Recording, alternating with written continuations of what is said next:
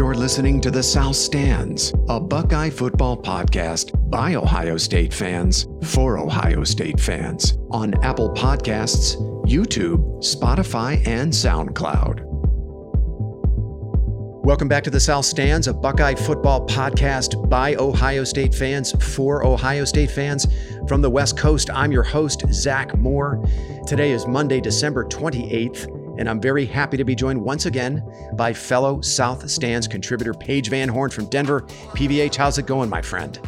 On well, buddy. How are you? I'm very well. Thank you. Good to be with you. We are also joined by South Stands contributor Chad Plummer from Cleveland CP. What's the word from the 216? All good. Uh, up here in the 216, guys. Good to be on with you, man. All right, you buddy. guys had a great holiday. Yeah, likewise. We also have special contributor Matt Sloan from Brooklyn along for the ride today. Sloaner, good to be with you today. How's it going, my friend? Ah, you know, smiling through the pain.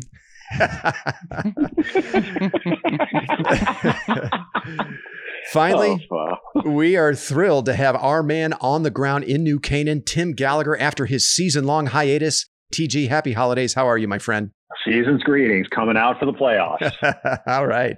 Of course, we are here to preview number three, Ohio State's college football playoff semifinal with number two, Clemson in the Allstate Sugar Bowl in the Superdome in New Orleans this coming Friday, January 1st.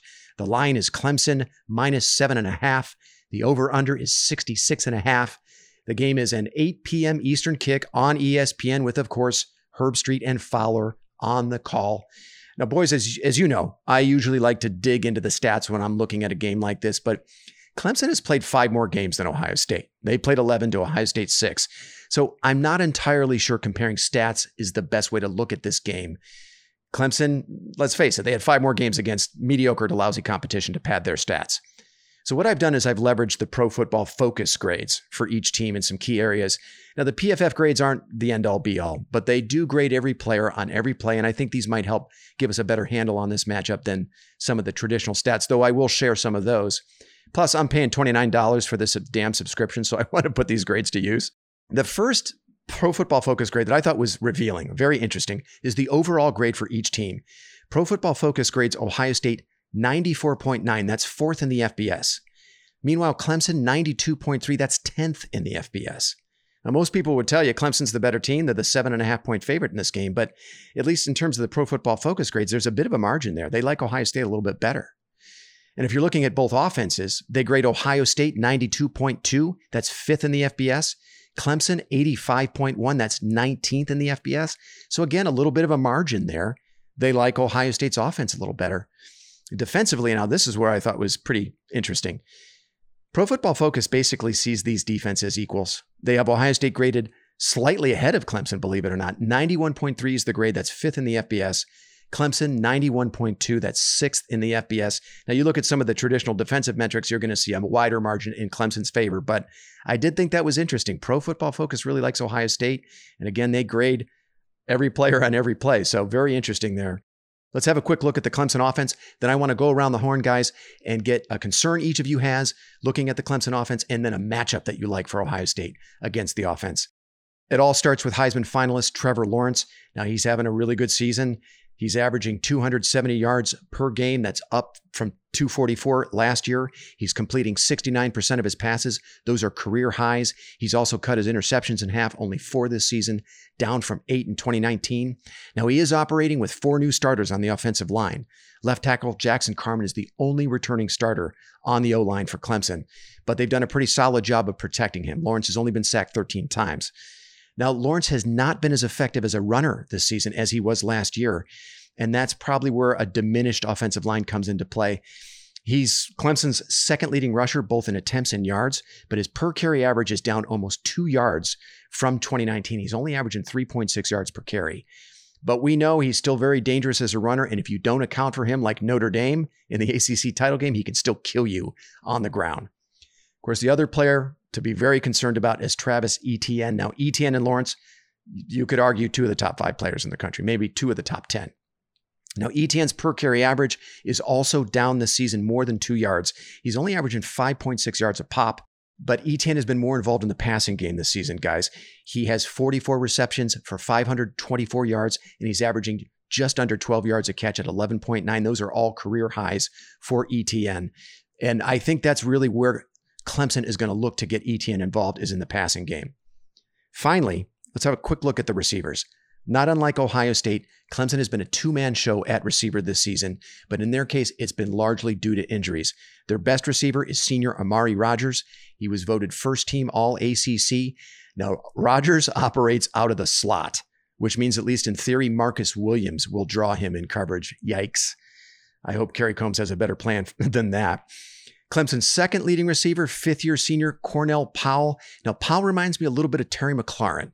Been around the program a long time, had to wait a while behind some really talented receivers to get his opportunity, and he's making the most of his last season at Clemson with 45 receptions for 743 yards and five touchdowns. He's also averaging 16 and a half yards per reception. Finally, freshman EJ Williams is the other starter on the outside opposite Powell. He is uh, he was a top 100 player in Clemson's 2020 class, and he's he's only got about 19 receptions this year. He's come on late. He caught a touchdown against Notre Dame in the ACC title game, had another big one handed catch in that game. But again, he's a true freshman. I don't think, guys, we're looking at a receiver group in Clemson that is as potent or dangerous as previous receiver groups that Ohio State has faced in the playoffs, right? That's the skinny on the Clemson offense. Tim, I want to start with you. What is your biggest concern for Ohio State facing this Clemson offense? So, my biggest concern is uh, how Ohio State plays at the position of safety. Mm. Uh, I, I want to like Josh Proctor a lot more than I actually like him. Yeah. Um, you know, the guy makes big hits and, and he's an athlete, but he makes a lot of mistakes. He overruns plays. So does Hooker. Mm-hmm. Uh, and, you know, I'm still tortured by last year's, you know, Trevor Lawrence 65 yard run where Josh Proctor's uh, jockstrap still lays on the 42 yard line. Um, you know, and by the way, like I expected him to improve that part of his game this year. He hasn't. Yeah. Uh, and and it's a bit disconcerting. And maybe look, maybe Jordan Fuller was that good, uh, yeah. uh, and we're just too used to the fact that there's a guy back there that nothing gets by him. Yeah. But um, you know, that's my biggest concern is is the very back end uh, of the defense and the playmakers that they have. If they get loose, uh, the the the ability for Ohio State's defense to give up big plays uh, without somebody back there who's that good. Uh, and so that's my biggest concern facing the, the Clemson offense. Paige? When you asked us that question, I thought a lot about it. And the only thing I kept really coming back to is my, my biggest concern is just losing this fucking game. I can't, I don't know if I can do it again. um, right. I mean, there's a myriad of different things that are out there. Um, right. But, uh, you know, just being this, the scarred Ohio State fan, that's, that's the thing that I just keep coming back to. Um, but specifically, if, if you have to point it out, um, it, it is Lawrence in in the running game. I think yeah. if you just go back to last year, you know, notwithstanding what the nine things that had to go poorly for us to, to lose that game, you know, whatever, you know, touchdowns taking off the board and ejections and and whatnot. Really, what that game came down to was Lawrence making plays in the fourth quarter that mm-hmm. just absolutely, you know, crushed us. He, you know, to his credit, he put that team on his back and he carried them to victory. And so he's you know, obviously exceptionally is going to be the number one pick in the draft. They're going to have mm-hmm. to account for him on every single play. Um, you know, I, I do agree with you. It's probably not anywhere close to the potency of their offense last year. Hmm. Um, so I'm not quite as concerned maybe about the secondary, um, uh, you know, that you might be on paper because I just don't think their wideouts are as good. Now, right you know, there's obvious reasons to be concerned there, but it, it, it comes down to containing Lawrence. And in those crucial, crucial moments, right, when they need a play, can they stop Lawrence from killing them? And if they can do that, I think they got a chance. Chad? I'm going to have to say it's going to be the linebacker play. Hmm. Um, because you've got things that you've mentioned, like you've got Trevor Lawrence's feet, um, you know, Etienne, those guys – they don't always go for those like big long plays, and and we need Browning and Tuf and and whoever else is in there to step up and take care of of the, the you know what they're reading and not get all twisted up. Werner being out, you know, who mm-hmm. knows where. they linebackers have to be stay home and read, you know, the offense correctly and make the plays. Okay. Matt, how about you? Well, I, I liken this to the logic behind getting your prostate examined with your 50 there's just an undeniable kind of reasoning behind it and i just think that they i just think that they have more experience in their coaching the thing that i worry the most about is that you got a gin and tonic defensive coordinator and coach who work really well together and are very good at making in-game adjustments mm-hmm. I think that was the difference this year i think we have a I it wouldn't be an exaggeration say a wildly young coaching staff in terms of people at their position, head coach, defensive coordinator, offensive coordinator, who really don't have a lot of years under the belt. And to put another strand to it, you know, the working relationship is still kind of new. Yeah. That true. worries me more than anything because in games like this where you have equal talent on both sides, it really comes down to prep work and in-game coaching. And that is the thing that I worry about the best. If is Day really good in game coaching? Can Coombs make in game adjustments that will stifle Trevor Lawrence where he's picking us apart? Those are the kind of things that is the biggest concern for me. Yeah, those are real questions. I, I share your concerns there. Pro Football Focus grades the Ohio State defense 63rd in the FBS in tackling with a grade of 66.9. Tim, Chad, Paige, all you guys, I'm kind of echoing your concerns here with, with, with this one.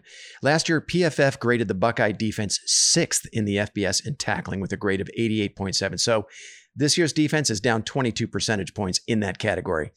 Also, according to PFF, since 2014, only two players, Wisconsin's Jonathan Taylor and Utah's Zach Moss, have made more tacklers miss than Travis Etienne. Etienne is as good as anyone in the country at making dudes miss. In last year's Fiesta Bowl, the Ohio State defense, which again finished sixth in the country according to PFF in tackling, had a season high 12 missed tackles. And several of those, as we all remember, led directly to Clemson touchdowns. Actually, three of them.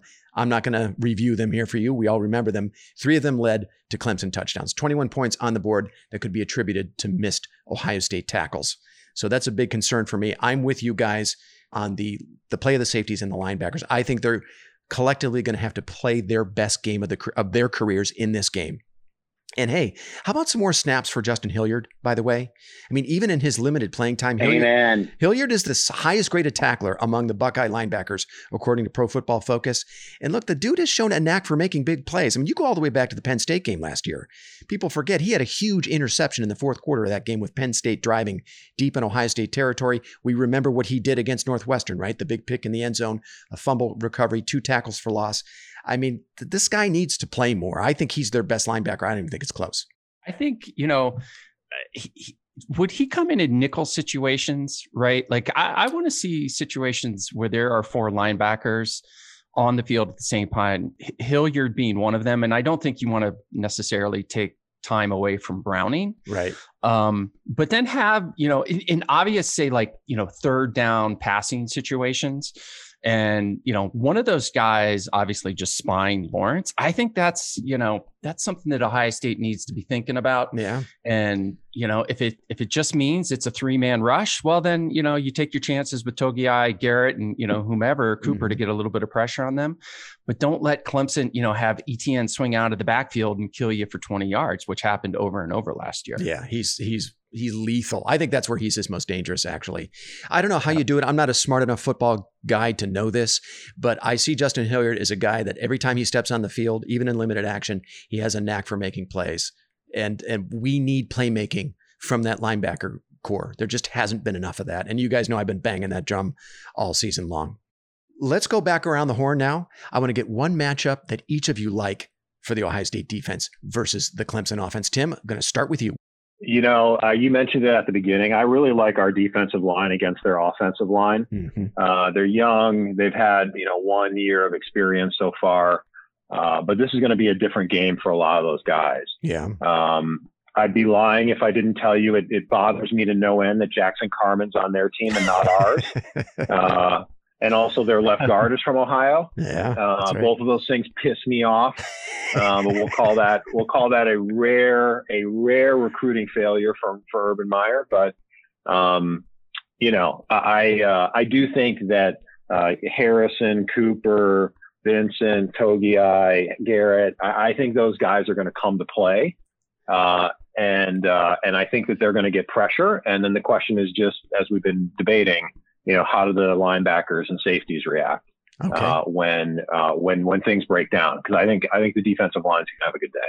Matt, yeah, I mean that's that's been the standout the whole year, and I think like uh, Harrison, I think is going to have surprisingly a big game. If there's one thing that I would really like to see a matchup area is I like to see Shaun Wade kind of kind of meet his expectation. Mm-hmm. I don't mm-hmm. think he has this year. Mm-hmm. So I think this is a game where he can either his his stock is going to go way up or way down. So I, I there's a there's a point in me that feels like he's going to you know hopefully he'll be quarantined from his dad for a week and and he can just focus on the game and really kind of get back to what he does well. All right, how about you, Chad?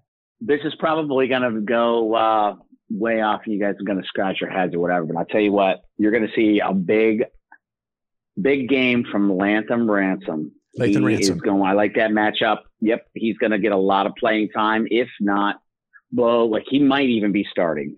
Um, wow, so okay. I'm going to give that. I'm, I'm talking about outside of the obvious, like the defensive line and those types of things. I like it. But I, I am telling you, I think he could get the nod and be starting back there, and it's going to be a big difference for us in the, the defensive secondary. Paige, what did you think?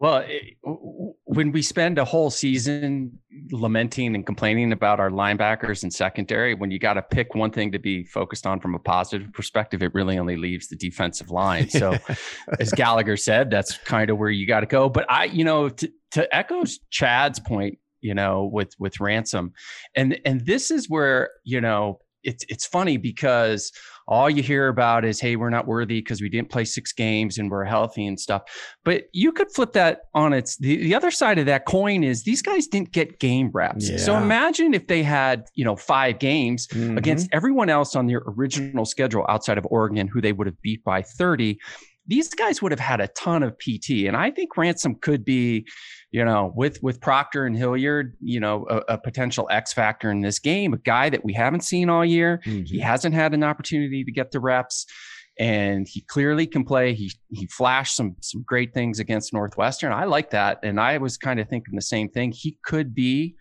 You know, we need a guy. I just feel like something to to fire this team up, right? I always go back to Darron Lee in the uh, semifinal against Bama, yeah. where he's just talking shit to Lane Kiffin, right?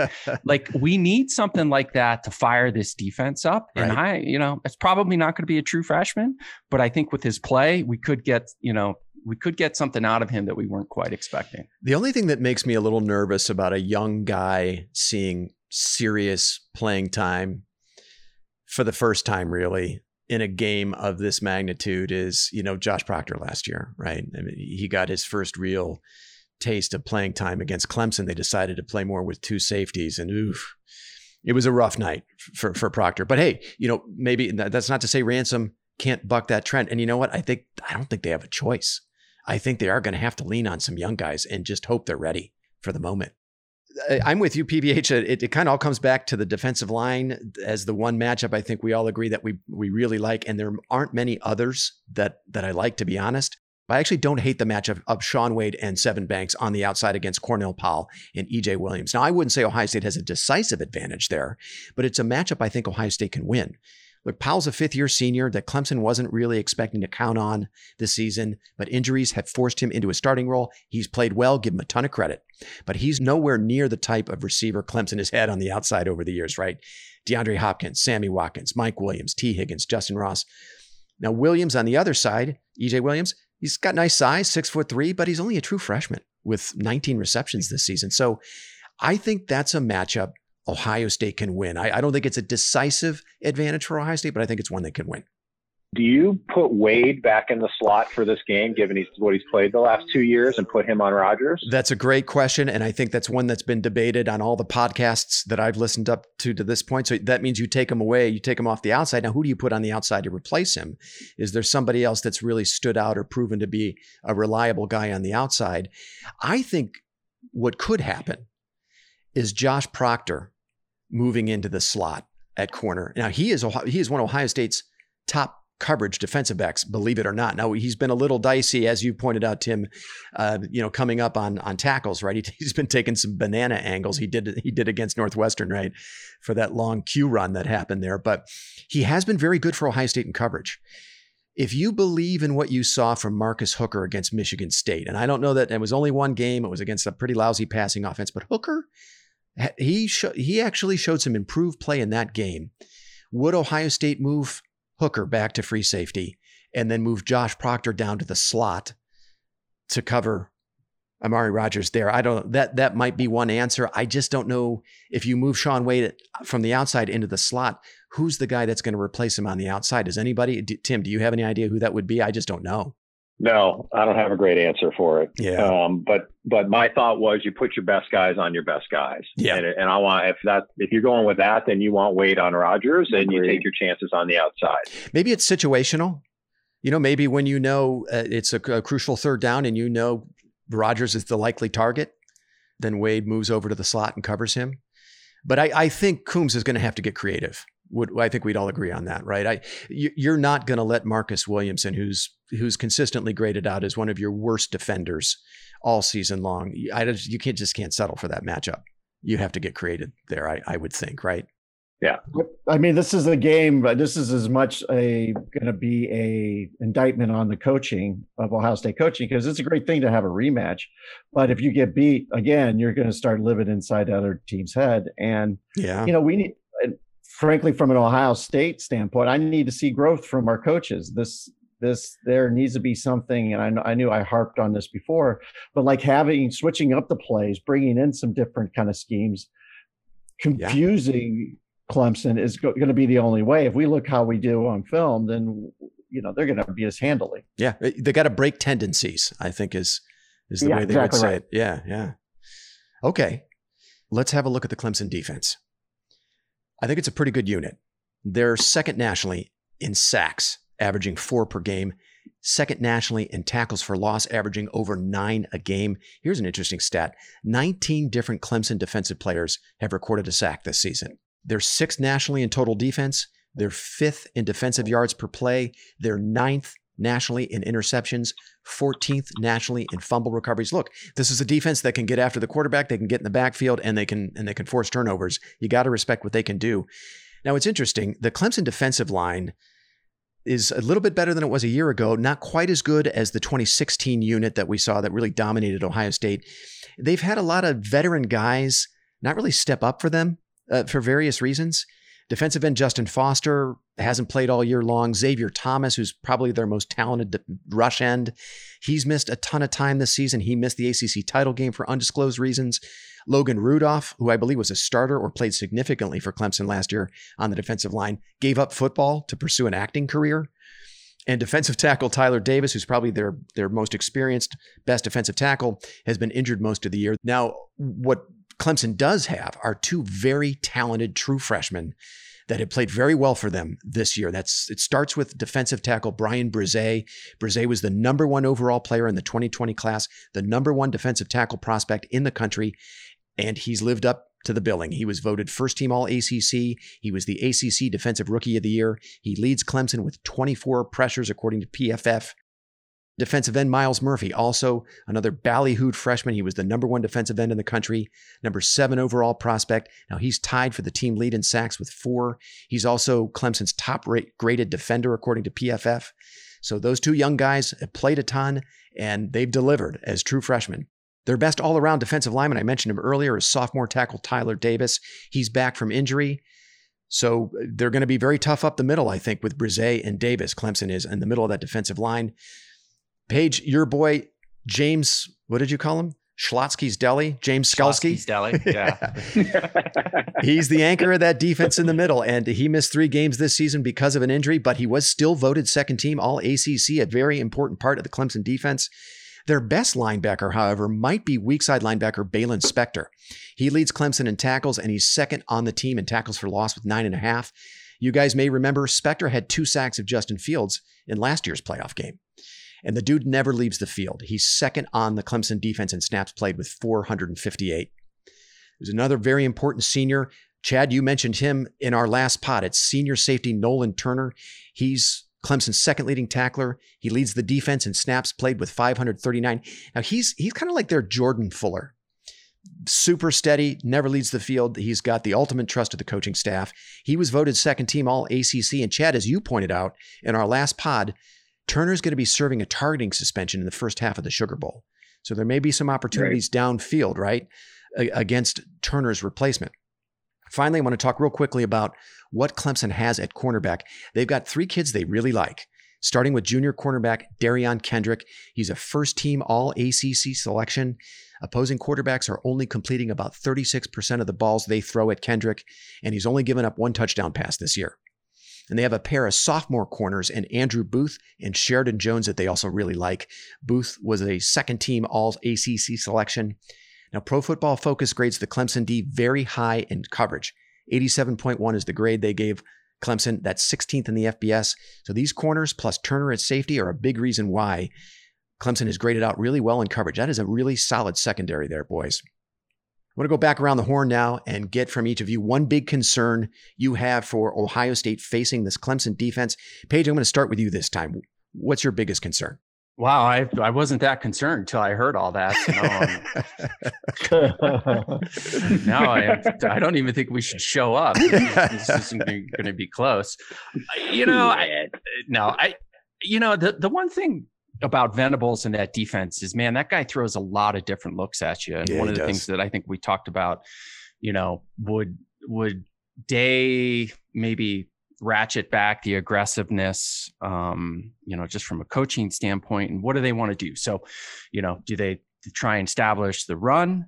You know, and I, I candidly, I, I, had no idea their corners were as graded as high, highly as you just said, because mm-hmm. what I was thinking is as much as I want to say after that performance against Northwestern that that's what they would try and do.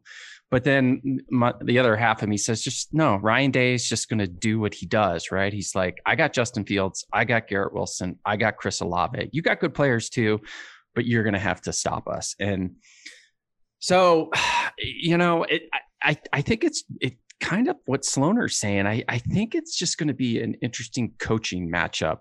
And as Venable changes, looks, schemes, blitz packages, how we adjust and do we adjust quickly?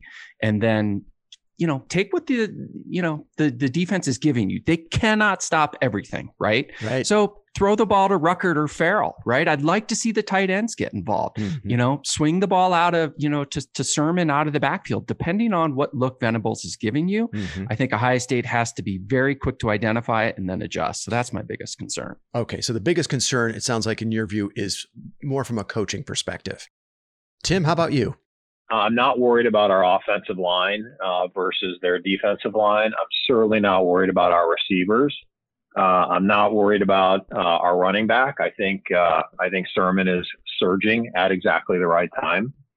Uh, and so, you know, look, maybe this is Captain Obvious comment, but what that leaves in my mind that I'm concerned about is Justin Fields. Hmm. Um, and if you look at the six games that that he's played, uh, you know, he had three really good games to start.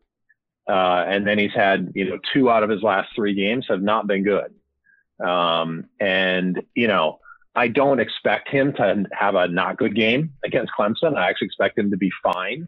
But the reason I bring it up is because there is no Ohio State without Justin Fields, period. So if he's off, if he's having a bad game, if he's you know, if they're getting to him, if he's just if he's playing how he played against Indiana and Northwestern, where he had five picks, mm, like it's it's binary. Like Ohio State's not even going to be in the game, right? And so that's what I'm concerned about. Matt, how about you? You know, I like Paige. I was kind of startled by all those stats, and then this little idea came into my head that, that they play in the AC and the ACC and they played uh, Notre Dame twice, and that kind of made me feel a little bit better. um, yeah, I'm with you, Slaughter. Um, you know, I agree with Tim and Paige on those things. It's like the two biggest spotlights of this game are on Justin Fields and Coach Day. Yeah, they have the most to prove, and they have a lot to prove. Uh, these are defining games for both of them. So uh, like I like I like Tim ran down like the running backs, the wide receivers, wide receivers, the the, the uh, offensive line. Yeah, I feel strange. They have been steady. They have been yeah. even better than steady. Mm-hmm. The person who hasn't been steady is the person we have maybe asked to do too much, and it's got into his head where he needs to do too much, and he doesn't. He just needs to be super solid, smart, which he is more than capable of doing. I think when he tries to go outside that, it's he can do something amazing, but he can do something that is wholly detrimental to the team. So yeah. Uh, I think I'm that's where I'm I agree with Tim and, and Paige that the coaching and the play calling and in the um, the the game how Fields does. Okay, Chad, how about you? I have no concerns, and I'll tell you why. All right. Because Justin Fields is going to rush for at least 175 yards. Wow. They're not going to know what's like. They're going to have to. I, I, I, you mark my words. He will. is that a bet? Is that, is that, I love it. I love it. so he's and they're going to get like and and play calling is going to just be because Fields are not going to know if he's going to run, and then the play calling from there. You got Sermon dumping off. You got our tight ends. You got our receiving corps. So I, there, I said it. It might sound like a like a total like cocky like bullshit statement, but I have no concerns on offense whatsoever, and I feel like Day is going to call a hell of a game. All right, Paige, Tim, Matt, you guys have expressed some concerns about coaching, about Ryan Day. I, I feel like he's he's having a bit of a sophomore slump as a second year coach. I, I thought he called the two worst games of his career against Indiana and Northwestern. Now I know there were some extenuating circumstances against Northwestern with some key personnel out, but I know this this sentiment has already been expressed, but I'll repeat it anyway. Day, Day, has to do a better job of balancing the aggressiveness that he claims is one of the trademarks of his program, and then against taking what the defense gives them, taking what's their page. I think is what this is the way you like to say it, and I I totally agree. Our friend Bill Landis of the Athletic made a really good observation from the Big Ten championship game on the four to six with A and B podcast last week, which I wanted to share with you guys. I thought it was it illustrated where Day I think has been coming up a little short in terms of play calling. It was after Proctor's interception in the fourth quarter. There was a long run by Sermon that set Ohio State up at the Northwestern 12 yard line. This is early in the fourth quarter. The Buckeyes are clinging to a 13 to 10 lead. Sermon gets stuffed for a one yard loss on first down. It was like the only time Northwestern stopped him all afternoon. So it's second and 11. Ohio State is in max protection with only two receivers on routes. They, they run a play action, which Northwestern doesn't bite on because why would you? It's second and 11. And the Wildcats drop seven in coverage. So you have two receivers trying to get open against seven Wildcats in coverage on a compressed field deep in the red zone. Fields ends up scrambling on the play. He's run out of bounds, ends up spraining his thumb on his throwing hand. Ryan Day, you're better than that. I, I thought that play was very illustrative. And, and I think that's where he's got to be better. Uh, I, he's not been good in some of the bigger moments this year for Ohio State at, at recognizing the moment, recognizing what's working, and also recognizing what's not working. So my faith in, in Day as a play caller is a little shaken, to be totally honest. Chad, I wish I had your your confidence and your faith, and and I I hope I'm wrong about this as a concern. But you know, Day has made some head scratching moves, not just year, not just this year, but also kind of going back to the 2019 season. If we're being honest, right? He had a curious play call to throw the ball on fourth down late in the game against Penn State that led to Justin Fields' knee injury. He had a couple of, you know, hyper aggressive play calls in the Fiesta Bowl that were very costly, you know, that didn't go our way.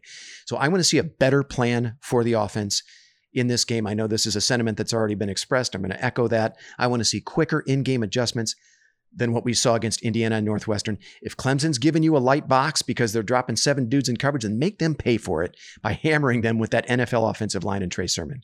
And if they're sending those everything but the kitchen sink blitzes at Fields like Indiana, then make sure Fields has some quick, you know, safety valves, little quick throws underneath that he can make to keep the offense on schedule.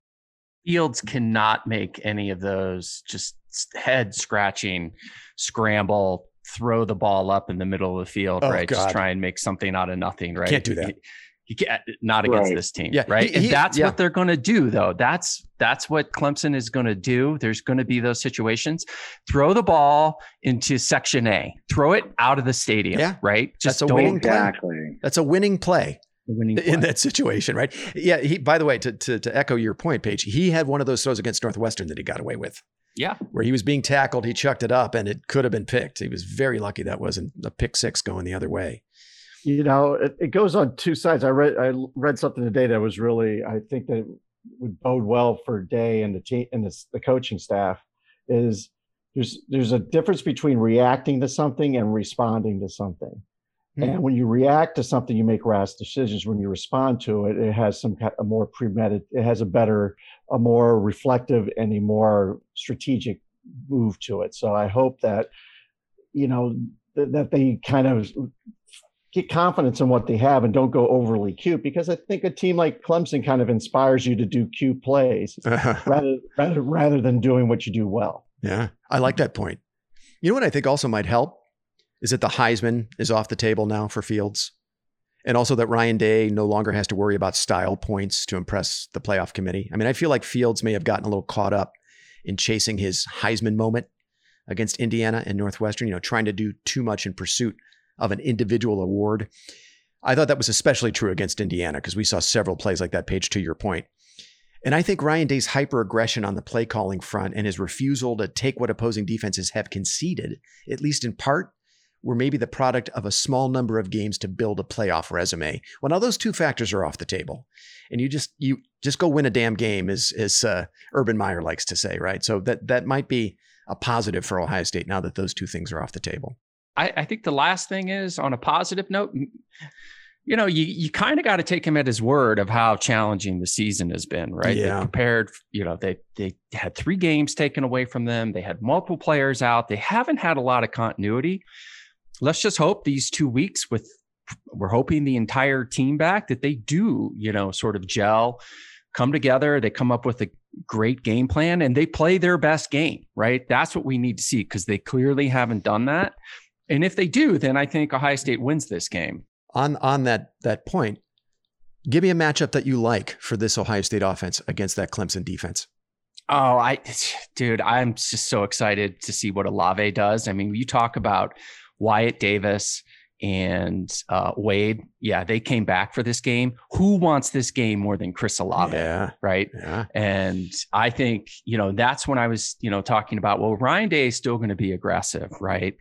And I, you know, I don't care who your corner is. Olave, he's gonna, yeah. If we win this game, it's going to be because he has a hell of a game. I like that, Chad. Uh, you probably already hinted at it, but what matchup do you like for Ohio State against the Clemson D?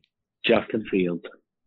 Yep, I mean, pretty, pretty plain and simple, man. I, you know, he has been like, and Paige just just said it, and a lot of, I think, a lot of people forget, you know, this this whole thing continuity, getting a uh, fluidity in our offense. I mean, you know, you look at it, we've had six games and on some of those games, we didn't have our, you know, one of our like star receivers in there. And, you know, there, has been all these, these, these pieces, you know, for the puzzle. But, you know, like Paige said, I hope this two weeks will give us time to get more in sync. But, you know, Justin Fields is going to be the, man. he needs to not try to make something out of nothing. And if that's the case, man, tuck the fucking ball and run, dude. Yeah. You know what I mean? Don't sit back there and try to like dodge, you know, tacklers and all that bullshit. Just either get rid of the ball or take off running, dude. Because I'll tell you what, this is your going to be, could be possibly be your last, let's not hope, but possibly you're one of your last collegiate football games. So just, you know, leave it all out there, brother. Let's go. All right, Tim. Give me a matchup you like for the Ohio State offense against the Clemson defense. You know, I I like our offensive line against their defensive line. I just like it, mm. and I think that's gonna that's gonna be the key to the game because if our offensive line dominates, then I mean, remember we are talking about Olave and Fields and like all this. Everybody remember the game that J.K. Dobbins had last year yeah. against against Clemson. Yeah. I mean, it was a huge game, and we need the balance we need Sermon to have a big game, uh, and we need Fields to have time, and our receivers will get open. Uh, and so to me, I think it comes down to our offensive line. And frankly, I like our offensive line against the young defensive line. I like that. Matt, how about you? Yeah, I, I agree with that. I mean, is, is Teague out? Remains to be seen. Okay. We don't know yet. I was because I'd say if those two are both, if Teague is up to the up for the game, like that's a good one-two combination because they have different running styles, and it could that could further offset and help one of their or both their running uh, mat, you know, running games uh, because they're different kind of runners. Uh, I would be remiss if I didn't plug my boy triple distilled Jameson. and since, since, that that booze is not aging well, my friend. it only it, hey, it only tastes good if you open the bottle, buddy. you, can't let, you can't let it sit on you can't let it sit on the shelf. It's not good if you let it sit on the shelf Paige. Um, so I will say he will have two touchdowns. Wow. Just, just because he's deserved it, and anyone who scores a uh, a receiving touchdown, I'm just going to give him credit. fuck, fuck, if you don't fuck if you don't like that. All right, so you like you like uh, the forgotten know, man. Yes. You know, Sloan, this might be like we were talking about earlier. Like, you know, there's pressure on, like, I, I don't know who said it, but one of those little dump out passes for him, man, when there's all like blitz and like, you know, like the ACDC blitz, just dump it off of him, let him let those wheels go down the turf, man. He's, he's dude, he's got a cape and a magic hat. All you got to do is open the curtain and let him perform. all right. Well, uh, I am with you, Chad. I, I think Justin Fields is the matchup that I like the most for Ohio State against the Clemson defense. All due respect to an underrated Ohio State running game that has far exceeded expectations this season. Fields is the matchup I like throwing to Chris Olave and Garrett Wilson against this Clemson defense. Now, this is no knock on what looks like a rock solid Clemson secondary. Give me Fields, Olave, and Wilson that Ohio State passing game against any defense in the country. Fields is 19 and 1 as a starter with 60 touchdown passes to only 8 interceptions with a career completion percentage of 69%. And somehow folks are questioning if he's any good right now. I mean, this game has become kind of a referendum on Fields, which is a little absurd. I mean, okay, look, Fields had a rough second half against Indiana, but he still threw for 300 yards, ran for another 78, and accounted for three touchdowns in that game. We don't win that game without Justin Fields. And in the two games that followed that one, he had to play without his starting left and right tackles, his starting center, without his head coach, and without his position coach. I mean, he spent half the game against Michigan State digging shotgun snaps out of the turf because his left guard had to play center. Then he had to face one of the country's top pass defenses without two of his top three receivers. Chris Olave, look, man, he's as important to Ohio State as DeVonta Smith is to Alabama. Now, Smith's a better player, but in terms of what these players mean to their offenses, Olave, equally important to Ohio State. He was a big loss for the Buckeyes. And I feel like maybe Fields is being judged a little unfairly because of some of those extenuating circumstances, largely due to COVID. If Ohio State is whole for this game, and all indications are that they will be, I expect greatness from Fields, Olave, and Wilson on Friday night. So that's the matchup I love. Why, why is that unfair, though? He is he is the most one of the most lauded quarterbacks of our era um, he, you know, he he if things are going great, that is great. He's doing, but but let's look at it truthfully on the on the bigger games. So a lot of them he hasn't done great. Yeah, well, that's true. Yeah, I mean, he deserves. He definitely deserves some criticism for some of the decisions that he's made. I personally am going to lay it most of it at the feet of the guy making four and a half million dollars a year, Ryan Day. Right? I mean, right. he has not had a great plan for the Ohio State passing game. I think I think we've all acknowledged that both against Indiana and Northwestern. So I lay, I don't want to say all of it, but a good deal of it at Ryan Day's feet. He's got to have a better plan for Fields. Yeah, that's that's fair. And at the end of the day, though, this is a you know, was he a junior who puts on yeah. his helmet for puts on the helmet for himself? So it's up yeah. to him to make the plays. And look, I I have a lot of confidence in his ability. I think he's had.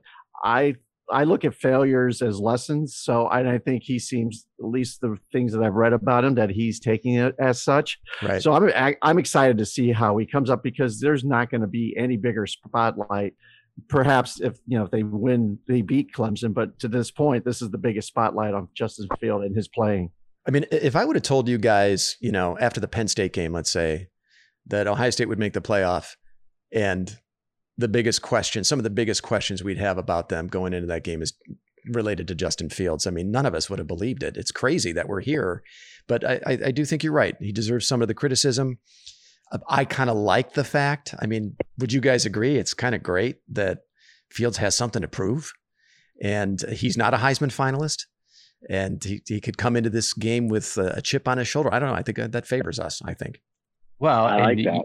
You, have the insufferable. What did he say today? That uh, Trevor Lawrence is the epitome of Heisman. I mean, dude, just sh- shut up. Like we we know he's great.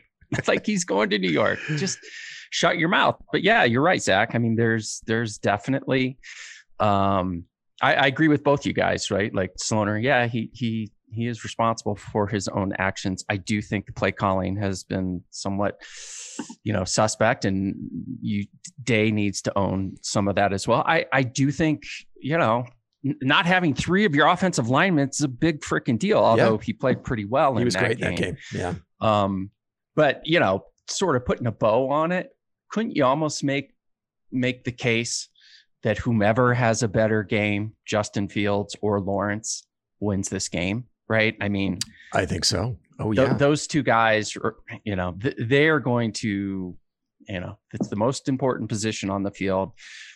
Whoever has the better game on Saturday when we're we're talking about this is probably the team who won the game. So is it whoever makes the most plays for his team or is it whoever makes the least mistakes? Maybe a That's combination pro- of both. Yeah, it's probably a combination of both. It's yeah. kind of like I said before, like Ohio State, even with all the things that went against them last year, it still came down to Lawrence just killing them in the yeah. last eight minutes of that game. He won that game for them, him and Etienne. Same thing's probably going to happen again. And by the way, Justin Fields almost, you know, checkmated him if Olave doesn't break off that pattern, yeah. right? I mean, it might be the guy who has the ball last in this game. Who knows? But it will come down to the quarterback, I bet. Before we fire up the concernometer and go around the horn and get a readout from each of you guys, um, I did want to mention I listened to a couple of interviews with Matt Connolly. Now, he's the Clemson beat writer who covers the Tigers for the state.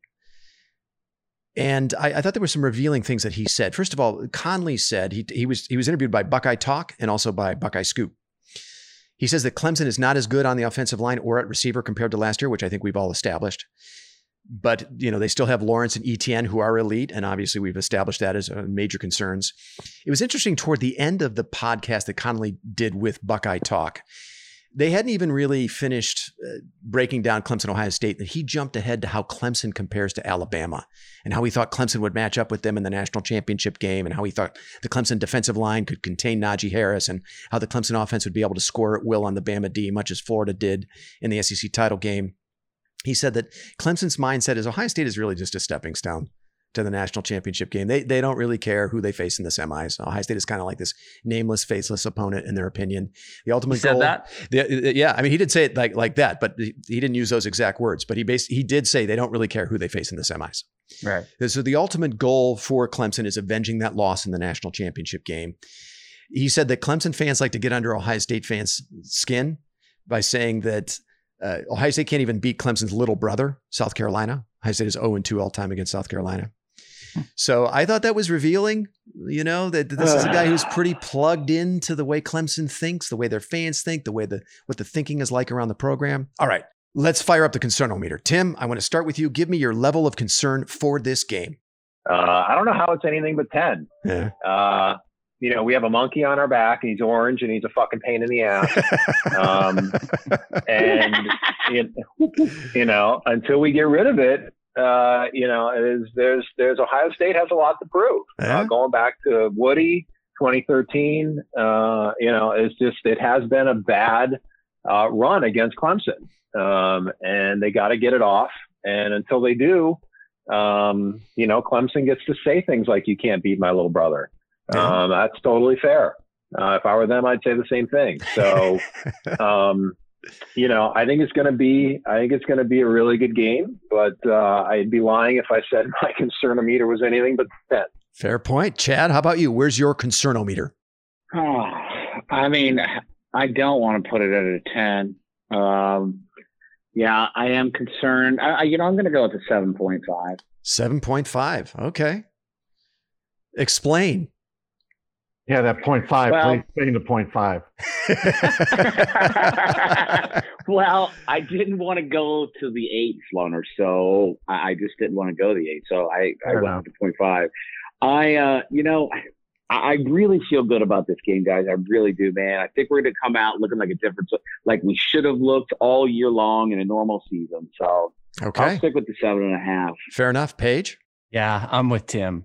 I don't know how you can't be anything other than a ten um, historically and and also to Chad's point, how we looked against Northwestern. You have to be a 10 here. Now that being said, I do expect Ohio State to win, but I wouldn't be surprised if they lost either. And I think from an X's and O's and coaching perspective, yeah, this is clearly a 10. A and we got to get that monkey off our back. I liken it back to, you know, the the SEC days, right? Where we just weren't, you know, fast enough, strong enough to compete with them. It's ironic. Now we're dealing with the same bullshit against Clemson. It's got to end. okay, Matt, how about you? I think Ohio State will win, but I could see how they can lose. That was such a brilliant insight. I didn't say how they could. I, I would be surprised. So, Get it straight. So you didn't say surprise. You would you would not be surprised. Roll the tape back, Zach. Roll the tape back. because they lost last year. Yeah, great imagination. um, so concern has two has a bunch like most words has a bunch of d- different definitions you know one is anxiety and worry and this, another one is a matter of interest or importance to someone so you know as far as anxiety worry zero it will be what it will be but i think in terms of what it matters to someone i think it's like a freaking 10 for coach day because yeah. you should you shit the bed twice and the whistles on the question trainer starting to blow a little louder. Because so like mm-hmm. that's the interesting thing for me if concern and for the second definition i put it as a 10 for mr day. Okay that makes sense. Yeah i'm with you guys. It's got to be a 10 and you know what? This is the way it should be. This is a national semifinal. This is a talent equated game. So the concernometer should be like you know smoking at 10 and, and, and for me it is clemson's the most complete team in the field paige you made that point on our last pod and i agree with you they don't have any obvious weaknesses that we can see right now. They're probably the only team in the country that has the edge over Ohio State at quarterback. Maybe you could make an argument for Alabama as well. And they have another player in Travis Etienne that Ohio State doesn't really have an answer for. And if we're being honest, they also have a pretty decisive coaching edge right now. For being objective about it, Dabo Swinney has the advantage over Ryan Day. You know, Brent Venables, he's the best assistant coach in the country. I think you give him a clear edge over Kerry Coombs right now. There has to be some concern around Justin Fields' shaky play versus Indiana and Northwestern. I know I just explained that away, but you know, against a Clemson defense that can do everything that the Hoosiers and the Wildcats can do in terms of exotic pressures and mixing up coverages, only they're they're bringing better players to the table to execute those things.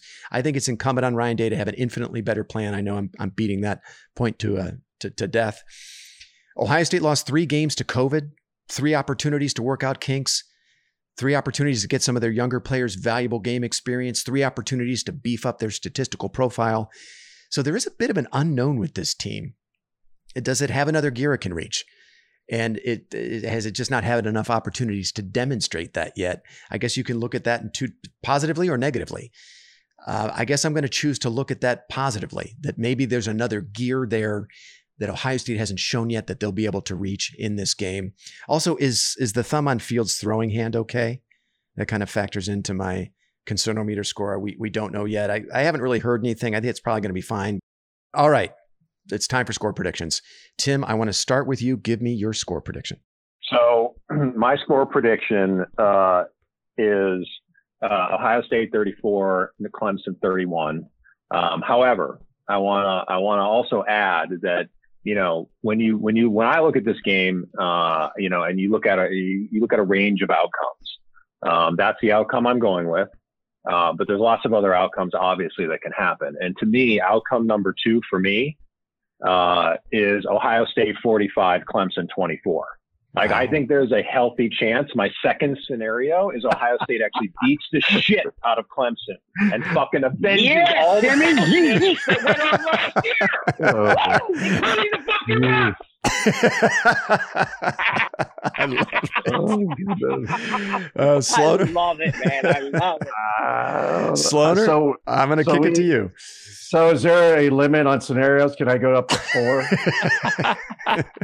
um, so I think it'll be a close game. I think it'll be more like Tim's scenario number one, uh, 32-27 Buckeyes. 32-27 Buckeyes. PVH. So I originally have Clemson 38, Ohio State 30. Wow. And I, as, as much as it pains, I, I think the only way Ohio State wins that game, wins this game, is you just said it, Zach. Do they find another gear? And the reason would be because they've had such a tough year just getting games canceled, yeah. players not available for games. I don't think by any objective perspective, just watching the 17 games that you can say Ohio State's the better team and should win this game. Um, now, so I'm sticking with Clemson 38, Ohio State 30. Wow. Clemson 38, what? Ohio State yep. 30, PVH. Okay. This isn't a rah rah thing. It's what I think. Okay. Call. Fair okay. enough. Okay. All right you do know if that doesn't happen, the next podcast could be your most my last, like, my last podcast. the most god awful experience. I, dude, I hope it is. I hope I would love nothing more than to just get hazed for 60 minutes oh, and be wrong because Ohio State won. That is an optimal outcome for me. All right. So you're ready to face the firing squad, PVH, if you're wrong about this. Okay, fair enough. Do I, like I have it. a choice? You know these people. Do I have a choice about getting hazed for an hour? No. CP? 731 Buckeyes. 37 31 Buckeyes. Yep. Okay. You know, looking back on last year's Fiesta Bowl, Ohio State actually didn't play all that well. They were minus two in turnover margin, minus 30 in penalty yardage. They had three trips inside the Clemson 11 yard line and had to settle for field goals all three times. The defense had a season high 12 missed tackles, which I mentioned previously. And yet, Ohio State probably should have won that game. I, I don't think we have that kind of margin for error in this game. And I think our path to victory is a little narrower but there is a path, and it involves two factors. One's more of a tangible factor, the other is more of an intangible. I made reference to this earlier. The highest concentration of elite talent and experience on this Ohio State team are at quarterback with Fields, at receiver with Olave and Wilson, and on the offensive line. Based on what I've seen through six games, to me, the only path to victory is Fields, Wilson, Olave, and that offensive line just being special and executing a great plan for the passing game by Day and Wilson. That is Ohio State's best chance at greatness in this game, and they have to be great. So that's the more tangible X's and O's factor that I see. Now, if we're talking about intangible, that could have an impact on this game. After Championship Saturday, Dabo Swinney made a very strong statement about how he views Ohio State when he put them 11th on his final ballot for the coaches poll. There is a little bit of a Miami 2002 vibe coming off this Clemson team right now not quite as brash or arrogant. Wow. You know, Dabo, their head coach, is doing most of the talking. But the question for me is can Ryan Day take advantage of Clemson's overconfidence in this game? Can he use it to motivate his team, to have them playing with a huge chip, to help them find another level, which I think they're going to need to find to win this game? Can he use Dabo Swinney's hubris and arrogance against him? A Day has to harness it and use it in the right way. So those are the two factors. I got Ohio State winning this one 30 to 28 in an absolute classic. And onward and upward. Nice. Onward and upward to the national championship game. Dabo can sock it. that I tell you what, though, I mean, come on, this is fun, isn't it? I mean, it, it's fun. He's it adding is. some it's intrigue awesome. here, right? I mean, it's it's it's more fun when you hate the other team. And uh, you know what's crazy though? That they dug up a quote Z from back. I don't know. It was like a month or two ago before all of this, and he goes, back when he was asked about the Big Ten, he goes, "Oh hell, though, the way the season's going here, you never know how many games you're going to play. It's a hell of a league, you know." Right. Now he's totally flipped. You know, it's just it's funny. It's, just, it's funny. You know, how much of of of Dabo's comments do you think are related to the fact that Ryan Day's kind of the new kid on the block? Swinney is part of the establishment, right? It's also worth pointing out Nick Saban did not have Ohio State in his top four on his final ballot for the coaches poll. I wonder if if it's a little jab at, at, at Day, like, hey, you know, people are mentioning you in the same breath as me. Okay, well, I, you know, you got to prove it. I built my program. You inherited yours. All right, guys. Hey, look, we are well over an hour, but before I let you go, I wanted to have a quick look, just get a, a quick prediction from each of you on the other semifinal Alabama, Notre Dame. The line is Alabama minus 19 and a half. I think that line's gone up two and a half points since it came out. And this game is going to be played also on ESPN before Ohio State. It is a 4 p.m. Eastern kick. Tim, how do you see that game? Who do you think wins it? Uh, well, I definitely think Alabama wins it, but I don't think that they cover 19 and a half. So I think actually Notre Dame plays plays decent and uh, is probably even within two touchdowns. I think Bama maybe wins by 10 points. Well, okay, Paige. Yeah, I disagree. I I mean Notre Dame's signature win is at home against Clemson without half their team, Trevor Lawrence, and when they played the real Clemson, it was what 38 to 3 it wasn't even close. Yeah. I think alabama's better than clemson. Um and so yeah i think it could be ugly. I'm going to go like 48 to 14 okay matt? Uh, you know, Notre Dame along with shit again have become, you know, the two biggest mirage teams, you know, hype freaking hype bullies who will once you tag them on the nose. They are literally the tanning beds in the land of 80 degree sunny days. So, um, so I will say apologies to Joe oh, and my man uh, Frank Stams, but Alabama by six touchdowns. So whatever, six, whatever six, so whatever six times seven is, you have my score. All right. okay. Chad, I know what a huge Notre Dame fan you are. So uh, how do you, how do you see this game? yeah. I see this game 56 to 13. All right. Alabama. I tend to agree with you guys. I think Alabama probably rolls. There is one thing that gives me pause, and I kind of feel like Alabama has been let off the hook for this by everyone. And, you know, it's because they've earned the benefit of the doubt. It's Nick Saban, it's Bama. They're in this, you know, they're, they're, they, they win titles virtually every year, but they give up a lot of points, right? 46 points in the SEC title game. I think they gave up 49 to Ole Miss earlier this year and like 600 total yards offense. Uh, yeah, I, you know, again, I, I don't think Notre Dame has the firepower offensively to take advantage of that, but I don't know. Does that come back to haunt Alabama at any point during this playoff. It'll be interesting to find out. All right, boys, we are well over an hour. This has been a fantastic effort for a Monday afternoon. Why don't we end things here and plan to reconvene over the weekend to talk about what we hope will be an Ohio State victory over Clemson?